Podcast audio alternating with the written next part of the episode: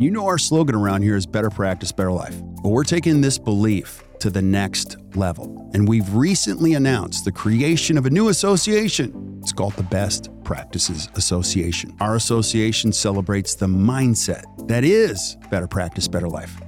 This mindset celebrates time, healthy living, personal growth, clinical excellence, and impacting the lives of your patients and your team through intentional leadership. In fact, we are the work life balance experts in dentistry. The BPA will coach independent dental practices like yours to thrive by sharing best practices and operational habits, behaviors, systems, tools, and insight that lead to profitability and sustained growth, and you can still have a life. So if you're a dentist that wants to surround yourself with great thinkers, let us help you create your own version of Better Practice, Better Life. Go to actdental.com forward slash BPA or hit the link in the show notes.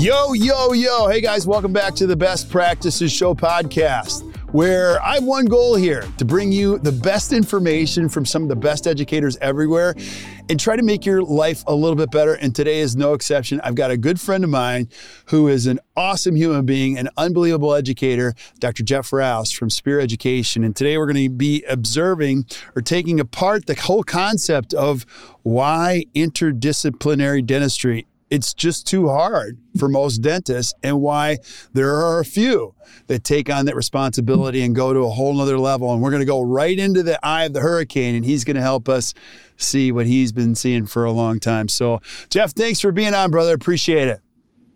I appreciate it.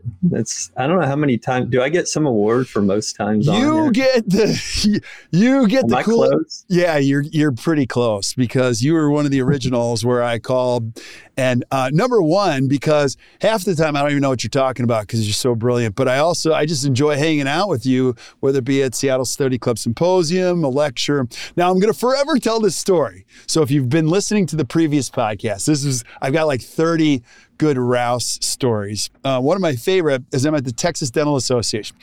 You and I are like, yeah, let's get together, have a couple drinks. And I think this was after you had me over at your house with Winter and we're having tequila and everything. And then you're like, yeah, I'm gonna be speaking down there at TDA. And I'm like, all right, well, I just finished a couple lectures.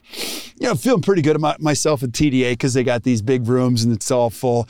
And then I walk up to the Jeff Rouse room and I'm like throwing right in my speaker badge around. And they're like, sir, you can't go in there. I'm like, no, I can't. I, I've got one of these badges. And the lady's like, I don't care who you are. There's nowhere to stand in there. I'm like, whatever. So I go in the room. I'm not joking. Every seat was full. People were lined up on the walls. Like I, and I, I had to squeeze between a couple people. And I'm like, he's a, he's a, he's a, he's a dentist talking about air, like airway, like, and it was amazing. Like you were on fire that day. It was awesome. Um, so I, I'm just here to say that if you've never experienced the magic of this man speaking, you have to. And I enjoy it all the time. And you are truly a professional. And I've told the professional story other times. Like you, Yeah, that's, that's of all the stories. That wasn't the one I thought you were going to go No, for. the one, yeah, the one was like, okay, so I'll just go there. The professional story was this one, and you guys have heard this one. So we're at the bar at Seattle Study Club. I got to speak tomorrow. You do too. Robbins is there. I think Margeas is there, and I'm all nervous. And I'm like, I got to go to bed. And you're like, oh, you're a wimp. Come on, have one more drink with us. And I'm like, no, I can't. I got to speak. You guys all got to speak tomorrow. I'm like sweating and nervous. I and I go, and you look at me, and I think you said something like this. You know what the difference is between you and I? I go, what? You go, I'm a professional. And I was like, yes, you are. and you guys laughed your butts off for hours. And, and then I watched you the next day, and you were like, amazing. And I'm like, I'm, I'm never going to be that good. But uh, let's start here, buddy. Um, I want people to know who Dr. Jeff Rouse is. So we got a lot of dental students listening. Who's Dr. Jeff Rouse if I've never heard your name? Um, I am a prosthodontist in San Antonio, Texas, but um, you know, actually, I'm going to start the story different than I ever have before. so, okay. And it isn't going to even entail any of the other stories that I have about you. Um, I, because we're going to talk about practicing at a different level. Yeah. And having a different, you mentioned dental students. And I guess one of the nice things about the podcast and their their utilization of the podcast is getting a vision of what they may be or could be. Um, so I'll give you a different introduction. I am actually um, from Bryan, Texas, which at the time was probably maybe 14 to 15,000 people in that range. Uh, it was next to College Station, which is where Texas A&M is. So combination, possibly 40,000 people in that in that area uh, when the students were around and such. A&M was about 12,000 students when we moved to the town. Um, 50,000 there now. So tiny. I, I am a East Texas small town boy mm. um, that didn't have a clue what he wanted to do. Uh, had a roommate, had a, a friend in high school that when I decided I didn't want to go to medical school, I, I always tell the story I didn't want to go to medical school. There was no friggin' way I was getting into medical school. Let's just go with that. um, but when I decided I didn't want to go to medical school and they wouldn't have accepted me, uh, I didn't know what to do. And so I took the DAT on a whim because a buddy of mine was going down there and I happened to score well enough to get in. So when I went to dental school, the first guy that gave me a tour said C equals DDS. And so that's all I knew was C equals DDS. I can make a C. I can do that. That's not a problem for me. Um, making A's and B's would have been an issue, but C's I can handle. Mm-hmm. So I graduated right in the middle of my class. And going into the last year, um, I had no idea what a dentist did because my mom never took me to one. I had been to one only a couple of times. Um, no idea what they did, how they did it. We didn't have to follow them around or anything. I, I didn't know what dentistry was all about. Um, and I happened to run into Bill Robbins, who you've interviewed a bunch of times. Yeah. And Bill was not teaching my group, but teaching another group and uh, of more gifted dentists than myself. And he happened to let me participate in some of the things that they did, which showed me a different vision of dentistry that led me to go to a residency, led me to work in practice. Um, I started lecturing with a periodontist at that point in time when I got out in practice. 12 years goes by and I decide I want to become a prosthodontist. And I, while I'm practicing dentistry, I'm doing pros as well. And I finally, in 2004, became a prosthodontist. So I've been practicing since that point in time. In my career, though, I've now practiced with Greg Kinzer and Frank Spear up in Seattle. I practice with Bill Robbins. So I've practiced with some of the best people in the world. Um, but the other cool thing is, I come from a town, you know, like I said, small East Texas town, but I have friends all over the world now that I can call them anytime and get favors from. I was in Europe a few years ago and I go to dinner with, with good friends. They t- bring me into their house. Uh, you and I were talking about friends we have in common that we've done all kinds of things with. So, for a young dentist, to realize that dentistry can be bigger than what they ever imagine is what I hope they hear in that little story. That somebody that was just muddling through dental school and was pretty worthless in dental school can have an opportunity to be in a position like I'm at is pretty amazing. So I would, I know that I I have an advantage in that student loans weren't the way they are now. I get that. And there are pressures that they're going to face that I didn't have to face. Um, but man, there are so many opportunities in dentistry. It is the coolest profession out there. And the stuff we're going to talk about today is evolving dentistry so fast and it's going to make it so exciting that anyone just coming out is going to have a great ride if they want it. Um, and you just have to make the decision that you're going to and in the topic we'll discuss um, that you're going to go beyond what they taught you in dental school of just dealing with broken things and disease things, and you're going to try to make a difference in people's lives. So. Yeah, buddy. So there's I, a different introduction. Right? That is awesome. Actually, I've never heard that before. I love it how you just kind of pivoted on me and like shared a little bit more. But uh, that's pretty awesome. And again, if you're a young listener, uh, I would echo the same sentiment that Jeff said. I mean, this is just an incredible profession. Of all the things I could have done in my life, it's incredibly noble. The relationships are so powerful. It's really a good person industry. That's the way I describe it to my friends. Like you meet good people everywhere, committed, and I don't think there's ever been a better time to be a dentist. And so I I get it. If you feel like you're struggling, keep moving. That's that's what I would say, and keep connecting because one connection leads to another, and at the end, yeah, yeah. Pretty- yeah, you know, the other thing, the other thing I'll throw in there is, um, I mean, my I always I read a book called The Celestine Prophecy years ago, which basically is you have to be prepared and listen to the message and be open to the message and be willing to to take a chance to move on and and prepare yourself. But it really it also requires you to take some risks. I mean, in the middle of my career, which was going pretty darn well, I decided I wanted to be a prosthodontist, and I figured out a way that I could do that where I would work. I would go to pros in the morning and I would work in my practice in the afternoon to keep it going. And I mean, it was that led me to be able to do to practice with Kinzer and Spear, to then be able to teach at Spear Education. To, I mean, it, I, I took a chance to go up to Bill Robbins, who was teaching are gifted and talented and ask him if I could participate in their events. So you've got to be willing to to put yourself out there in order to make things happen uh, and be ready. You know whether the answer is yes or no, but be ready because you got to put in a bunch of effort. I mean, I it, it's not like all of a sudden anything came easy. I was working my ass off for four years to get it, but man, the payoffs are phenomenal if yeah. you. I mean, it's just um, well, just to get to know you. I mean, I would have done it all over again just to know you.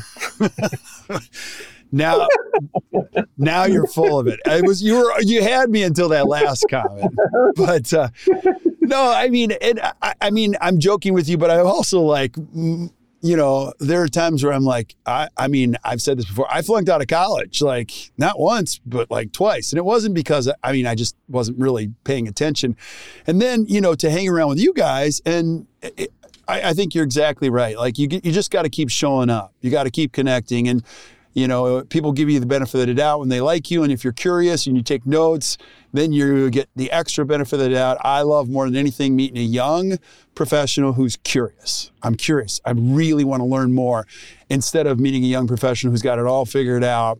You know what I mean? And it's really, it's a, it's a great, I mean, it's a great path. And today we're going to be talking about how the path can even increase, you know, and where you can start to really see a whole nother level of dentistry. Now, I want to preface this. You, you and I were chatting before we hit the go button, and um, you've been noticing this trend, and you noticed it most specifically this year at the Restorative Academy. But it's it's a culmination of a lot of things. So let's talk about the question: Why interdisciplinary dentistry is just way too hard for some dentists? Why is it? Um, the the first thing is you have to feel confident and competent in doing it. So you have to have the education and spend the time learning it. Um, and there are unfortunately very few places to learn that. The majority of education we have are uh, is focused on technique because it's um, I mean, it's company driven, a lot of it, mm-hmm. right? It's, I learned how to do, um, I want to, I, I want to learn about Emax. I want to learn about zirconia systems. I want to learn about composites. Yeah. Cause you're going to do a procedure and the thought process is show me how to do that, that thing. And then I'll go back and, and do that thing and make more money doing that thing. Um, or so it's it's technique materials, or it's um, product. Give me a scanner, get me a milling machine, get me a, you know, get me a laser, get it, it things. But once again, it's materials from a company or product from a company driving dentistry. And unfortunately for us, it also plays into what dental school taught us, which is how to work with materials and how to work with product. So it, when we go through in dental school and put together a treatment plan, all we do is list what's broken, what's diseased, what I'm going to do about it. Mm-hmm. so it's singular. It's tooth number two has a, tooth number 31 has a.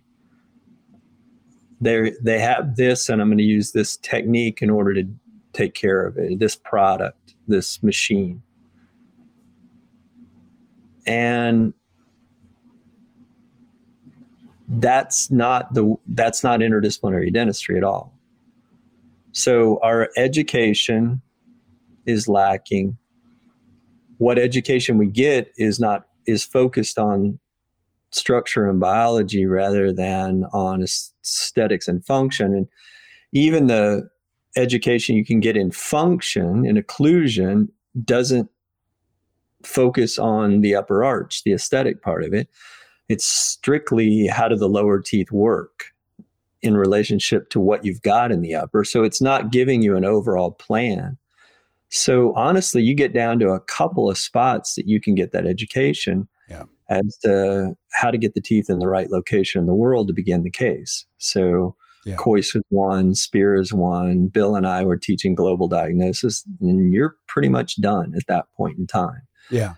Um, so, so, in the whole world, you got very few options on learning how to do interdisciplinary care. Yeah. So go back to this. You and I were chatting. You said one of the ways to get patients out of hygiene is that you've got to help them see, you know, interdisciplinary, which is, you know, going that route. And airway has taken it to a whole nother level as where it was kind of falling on deaf ears years ago. So give us the conversation now as compared to when you guys were on your quest with GDE and it wasn't maybe so receptive or you know that yeah. process can you explain that yeah you said things that have changed recently and it's uh, what i noticed uh, most recently is that i'm all of a sudden um, there are a lot of younger dentists younger practitioners that are really starting to practice at a higher level mm-hmm. and they're starting to do interdisciplinary care.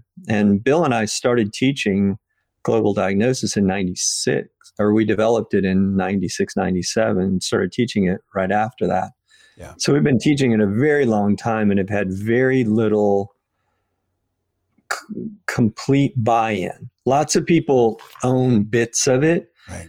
but and it's impacted people. But really, if I was to say, you know, who has it really changed and and evolved their practices that number is really small mm-hmm. throw airway into the mix and all of a sudden my people that are around me now with the airway part and how we're linking it into interdisciplinary care now that number is bigger and bigger and bigger. It's probably in the four and a half years i've been at spear bigger than the entire time that bill and i taught together. Yeah. And I think the reason is airway gives you the opportunity to get the patient out of the hygiene operatory. Whereas talking to them about their teeth are worn, their teeth are in the wrong location, the teeth have the gums covering them, they need to be pushed back. Harder conversation to have with people, much more difficult, especially where patients.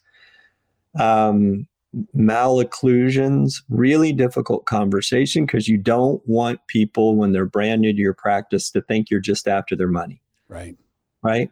I've been seeing, oh, I saw Dr. So and so for years and years and years. And well, you know, thanks for coming over and seeing us. I know he retired recently. It's really great that you're in with us. And, and, and then you see tons of wear and you're like, I can't say you got a bunch of wear that's been ignored for years because you're going to think I'm after your money. I, and so you go, well, you know, there's a lot of wear on your teeth. I'm sure he'd been monitoring it for years. We're going to continue to keep an eye on it. Well, you just monitor yourself right out of a bunch of dentistry that needs to be done. And it's true of a lot of different things in that we just kind of don't want to rock the boat. We'll wait till something breaks before we actually, you know, tell them that they need something more, right? So structure and biology have to break down before we're willing to look deeper into what's going on in the majority of our patients. When airway came around, the discussion changed. And you can get people out of the hygiene operatory now. And the way you do it is the same patient with wear in their teeth and malocclusion and all the rest. Today, all you do is say, and it's interesting because you got, I'm noticing you have some wear in your teeth and your teeth are somewhat crowded. When you smile big, I don't see the smile, you know, that kind of Hollywood big, broad smile. I don't see that with you the thing that I, the what I mentioned though is it's interesting because the current literature is telling me that people with smiles like yours and people with wear on their teeth like yours typically have a very difficult time breathing while they're asleep. How long has your wife complained about your snoring? Or the other question I ask people that I don't think are full blown apneics is I'll ask them, How do you sleep at night? Do you wake up at 3:10 in the morning? one of those two questions will usually elicit a response. Yep. And if it does, now we have the hook we need to get them to come back for a more comprehensive evaluation. Yeah. So I've told them what I'm seeing can be an airway issue, can be an unhealthy condition. It could also look like I've got a patient coming tomorrow that I was looking at their medical and they have hyper they've got all these disease processes that are happening at a very young age and i could look at that and go you know it's interesting the newer science is telling us people that have these things wrong with them medically typically have difficulty sleeping and breathing at night mm-hmm. how long has your wife complained about your snoring yeah now you've linked into it well all I want the airway part to be is a way to get them to come back to do a more thorough dental evaluation. Now, when I tell them you need orthodontics, you need your teeth moved, you need your teeth fixed, I'm doing it under the guise of making them healthier. I can't promise them they're going to be all better, but I can promise, you know, completely better and cured. But I can promise them if you do these things, it will be a positive change. A yeah. little or a lot, don't know.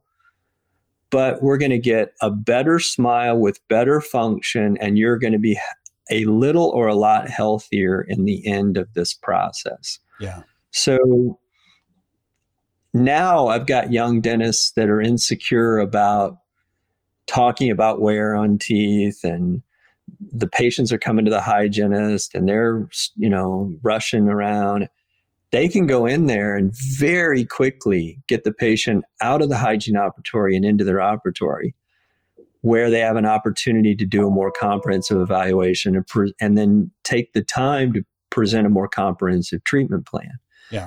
But whereas before that patient would be gone, they would have never had a discussion with the patient. And I think that's why I'm now seeing this increase in younger dentists doing what I'm going to call better dentistry, at least more exciting dentistry, more profitable dentistry yeah. than they ever have before. Um, it's not because of the way we now teach it at Spear versus how Bill and I taught it. It's because Airway looks at skeletal and and dental alveolar as it relates to the skeleton differently than we ever have. It adds this extra piece. So yeah, that's why I think. Yeah, and don't you think we're getting a lot of help now too? I mean, you can't turn on a TV without hearing about better night's sleep. You can now buy mattresses, you can buy pillows, you can buy all these things. And if you open up a glass of wine on a Friday night with a whole bunch of couples in your kitchen, you know, 75% of them have sleep challenges, whether it be male or female. I mean, one time, I mean, I don't mind sharing this.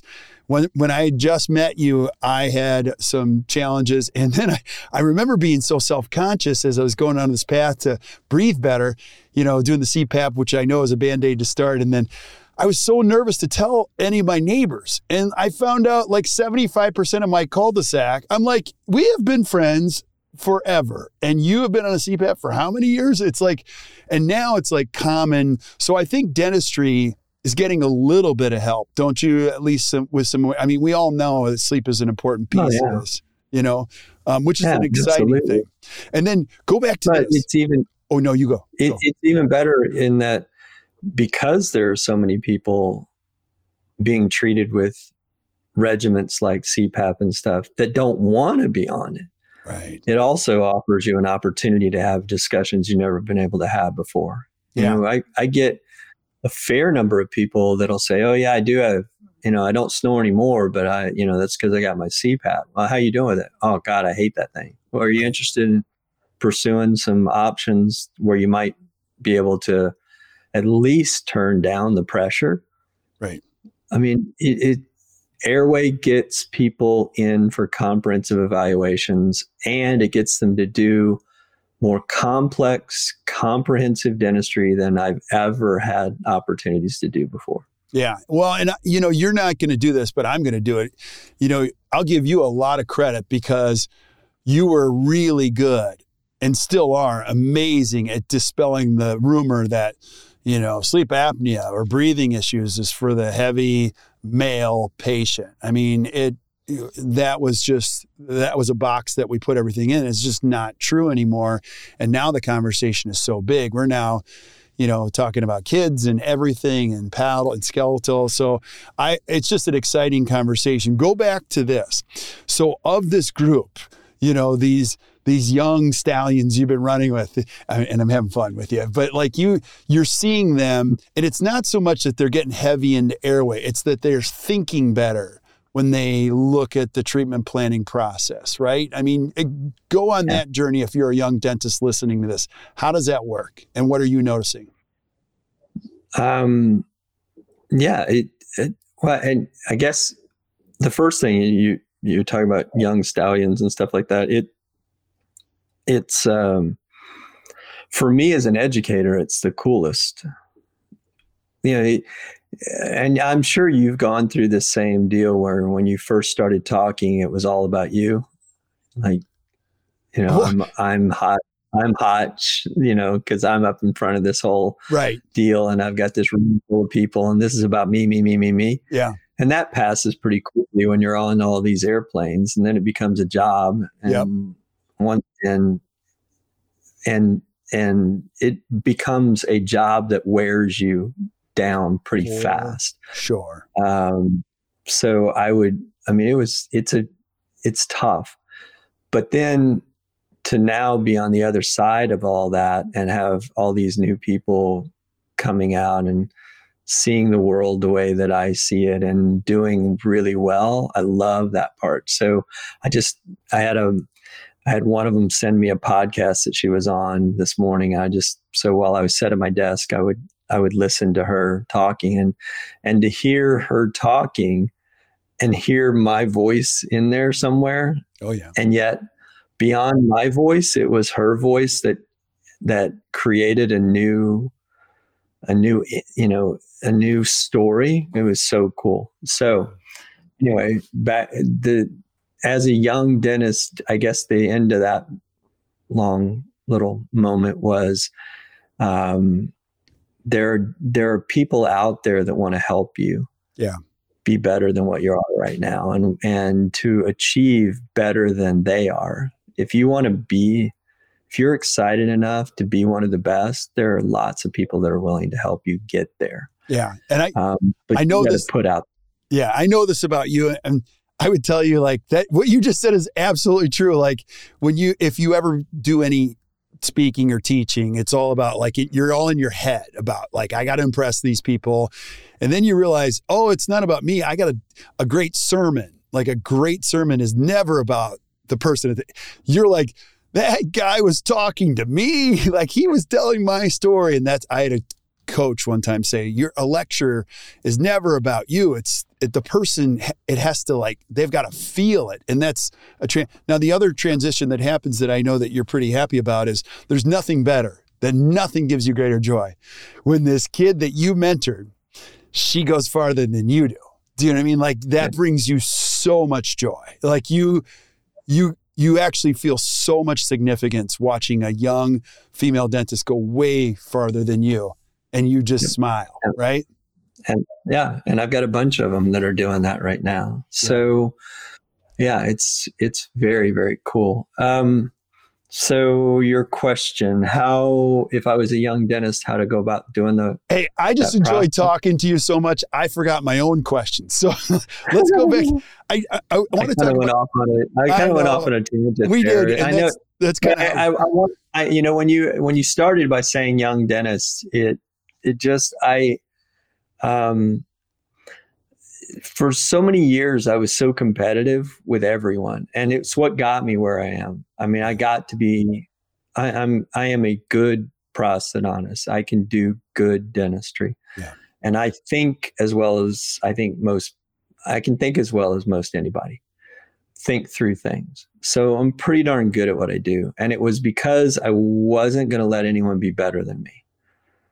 And then I worked with Greg Kinzer and I was like, oh crap, he's better than me. And yeah. but it made me better. I could never catch up to him because he's phenomenal with his hands, but maybe a better dentist and I was still competitive. But uh, and then when I would teach people, I would be competitive. Like I didn't want them somehow getting, you know, I, I want you to learn, but I want you to learn that well. And now I'm like, take it man, all. I want I want you to whatever I got is yours and make it better. I'll listen to you and I'll steal from you down the road. yeah. Um, young dentists need they need to know that they they there are people that want to help them and and a study club format is probably the best way to go about doing that. Mm-hmm. And the two that I've been associated with are Seattle Study Club and Spear Study Clubs. Yep and they both have their own advantages and disadvantages. Um, but they're both critical. In fact, if you can be in both, it's even better. If you could figure out a way to get in both of them, it's that would be awesome because you get the advantages. You just take the advantages of both of them. But if I'm young, I'm getting in a study club in my town and I'm sucking it up and paying whatever the money is to to do that and then I'm educating myself less in technique and product and more in how to do how to treatment plan better. Yeah. Because once I learned that, then the technique stuff follows. Because I got to have, I got to have somebody to work on, right. and I don't want to be working one tooth at a time. I want to be working on 10 or 14 or a whole mouth, 28 teeth. I want to work on a bunch of teeth at a time. And then I want them to pay me fee for service rate rather than insurance rates. And so there's an evolution that comes, and you have to follow the sequence, which is learn how to treatment plan first. Put all your effort into learning how to treatment plan, and that includes components of occlusion as well as smile design and as well as airway things. Once you got that nailed, now you can start feeding these other things into it. Yeah, totally agree. Now let's go back to the original, and I'll ask your question in a different way. well, way. Let me, let me. I'm going to ask you a question first. Oh yeah, okay. Because you work with dentists all over, right? right? The practices you work with that are that really know how to treatment plan uh-huh. are easier for you to work with and grow than people that are. Am I right? I don't know. One hundred percent. Throwing that out. Yeah, yeah. I, I, I mean, you're you nailed it. Like, I, I think in order for you to do fee for service dentistry, the stuff that you've been called to do, you can't just get off of insurances. You got to do exactly what Dr. Rouse said. I mean, you got to be really good at something. People have to come to you for a reason. Like Jim McKee is one of my favorite. Like what he does, I think is the hardest thing in the world. I actually don't even think he's a dentist. I tried to Google him one time. I couldn't find a website. Like he gets all these patients coming in and he loves it. He loves that puzzle at that level, but he has chosen a specific discipline that people need and a lot of other dentists don't want to treat. And he's the man do you know what I mean? And people will gladly reach into their pockets and pay. And, you know, the whole treatment planning process, I mean, the fulcrum for Seattle Study Club and, you know, a lot of, it's just that it's, well, number one, it's the people, but number two, it's like, how do we think better and treatment plan better? Because I'm going to screw this quote up, and I always do. There's multiple treatment plans, but there's only one diagnosis. And in the world, you know, it, it, it's all it's all about following that process. And I think you can choose your path. Now, I want to ask you this question.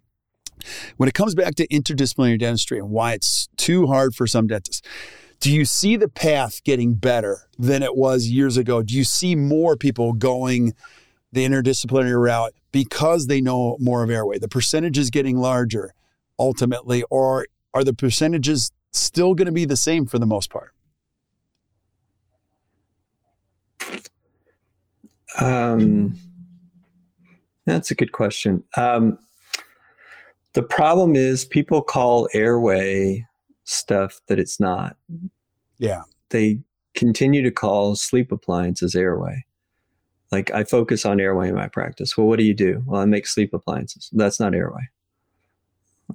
That's holding the air, holding the jaw forward at night so people breathe better. That's not airway. Airway is about focusing on the, the poorly developed skeleton, developing or developed skeleton that has altered the patient's ability to breathe nasally and changing that environment back to a more healthy environment, hopefully at three or four years old. Mm-hmm. But no matter what age it hap- happens to show up in your office. So, airway is, if you think about it from dental in a dental term, um, airway is never accepting the wax rim that you've been given for a denture, always evaluating it and modifying it before you ever set teeth. So if the wax rim is too small, we have as dentists been just accepting it and trying to get the teeth to fit the best we can. And what the wax rim is telling you is unhealthy. It's unhealthy. So if a lot of words here, but if you look at a if you were to put a wax rim in and the wax rim is deficient in any dimension, that person is unhealthy mm-hmm. and could be better if you move the dimensions into a more normal position. Now, if you follow that logic out, you would also have a prettier smile and better function. Yeah. So, um, so do is it going to get better? Um, I, it's getting better for the people I'm around. There you go. Yeah. I guess that's my only answer because no one else is teaching this. Yeah. You know, Kinzer and I, uh, Greg Kinzer is a prosthodontist that also is one of the lead or is the lead teacher at Spear. And, um, and he, um, he, he practiced with Frank Spear for years and Bob Winter and me. I like that. Um, and we, on our treatment planning course, on the last day, we will treatment plan cases that people bring us. And what we notice is that the maxilla is off on all the cases. It's routinely off. It's routinely retrognathic or in a transverse too narrow, something to that effect. And the science is caught up to our our conjecture and the science is now supporting our thought which is that those people are unhealthy. So we've got the science to prove that now. And we were teaching i don't know maybe january i think it was the, the course then. And we happened to in the middle of going over one of these cases look at each other and say there's nowhere in the world teaching this right now there's nowhere if you want to go there there isn't there's nowhere in the world teaching that you ought to alter the maxilla to get a person healthier and get the teeth in the right location. That that doesn't exist. And yet science is saying that's what you ought to do. The especially in the world of the ENT. Yeah. ENT literature is coming out and is replete now with information suggesting that maxillas need to be altered, need to be changed. And we've known for years it needs to be done in kids early on. So your question is is it changing? It changes in my world because I'm seeing a bunch of great dentists that are really amazing now, doing amazing stuff because they've incorporated it. But I'm also seeing a bunch of people that are going to places and learning information and doing better dentistry, but not evolving to that that particular level. So yeah. I think that's the difference. Absolutely. So, awesome, buddy. Well, I know we're only starting the conversation here. I have so many other topics I want to cover. And yes, you will win the award for most frequented guest. Any last thoughts, Jeff Rouse, on this whole topic before we wrap it up? Because I, I know I. No, I, I hope uh, I hope it came across that for the younger dentists that are paying uh, that are listening is that, uh, and I'll say it again that there are people that want to mentor you. Yeah. Um, study club is a great way to go about doing it. Um, focus your education on the big picture and not the small payoff. Decide you're going to set aside some money to to pay for better continuing education rather than just the although you and I enjoy the Texas Dental Association meeting, it's not you're not going to grow as a dentist going there. You're going to just get some some sense of where to go next. Um, and I think podcasts can do that just as well nowadays. Yeah. There's many opportunities as there are there. Um, but I guess my biggest hope is that we can we can get more and more young dentists that want to grow and become really excellent clinicians of the entire mouth and don't just focus on the structure and biology issues to really uh, help patients refine their smile and their function and become healthier because it is it it's so much more valuable for the patient and it is so much more exciting for the dentist. I mean, I've been out since 1988 and I get more excited now than I was before because of this evolution. I love trying to figure out these puzzles. Yeah. And I would urge everyone to to really dive into it because it is it dentistry is a blast when you do that and it's just um, it's just a drain if all you're doing is working on you know ones and twos all the time. Get do something bigger see a bigger picture. Amen brother. Love it love it love it. Now i also want people to be able to see what you're up to. So jeff if i'm listening and i want to get more involved in what you're doing either at spear like where can i go? Like what, what do i do speareducation.com. Speareducation.com. We're teaching um, Airway has two workshops this year. We're going to actually split it off next year. It'll be, we're creating two different workshops because the concept of Airway is too big to just have one.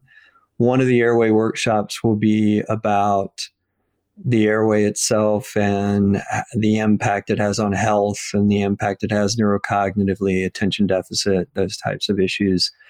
Um, and what and what we can do about it, what types of care, including sleep appliances. Yeah. And the other one is going to be advanced treatment planning, which is the stuff we just talked about. How do I take a treatment plan that I used to do this way and evolve it to become more of a health based treatment plan and get better smiles and function? So, one will be about the the biology of the system and some of the solutions that are more mechanically based and the other is going to be take all that information and go okay now become this bigger dentist and uh, and and really play a great you know move forward in your community yeah, I love it. So we're going to put the show notes in there. So if you're listening on Spotify, Stitcher, iTunes, you can flip up to the show notes. You'll be able to see links to all that. So thank you, brother, for being on. Appreciate you as always. Awesome. And I got to find Thanks. out the next time you're going to be hosting one of your cool parties at your house because I'm coming. and I don't even care if I'm invited. I'm just going to show up. So uh, that's in dilemma. oh, dude, those are the best. You're the best. So stick around while we say goodbye to everybody else. But thank you guys for listening to the Best Practices Show podcast. If you enjoyed today, which I know you did, do us a favor hit the share button and share this with your friends because we always love you know, meeting new people and it, our community grows as you only share it and keep sending us suggestions for things that you guys want to see. And I'll get Jeff back again and again and again. So until we see you guys next time, keep watching the best practices show. You guys enjoy the rest of your day.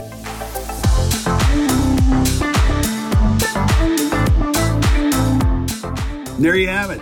Thanks for tuning in to this episode of the Best Practices Show. I hope you sure did enjoy it. If you have any questions, feel free to reach out to us. We are always here for you.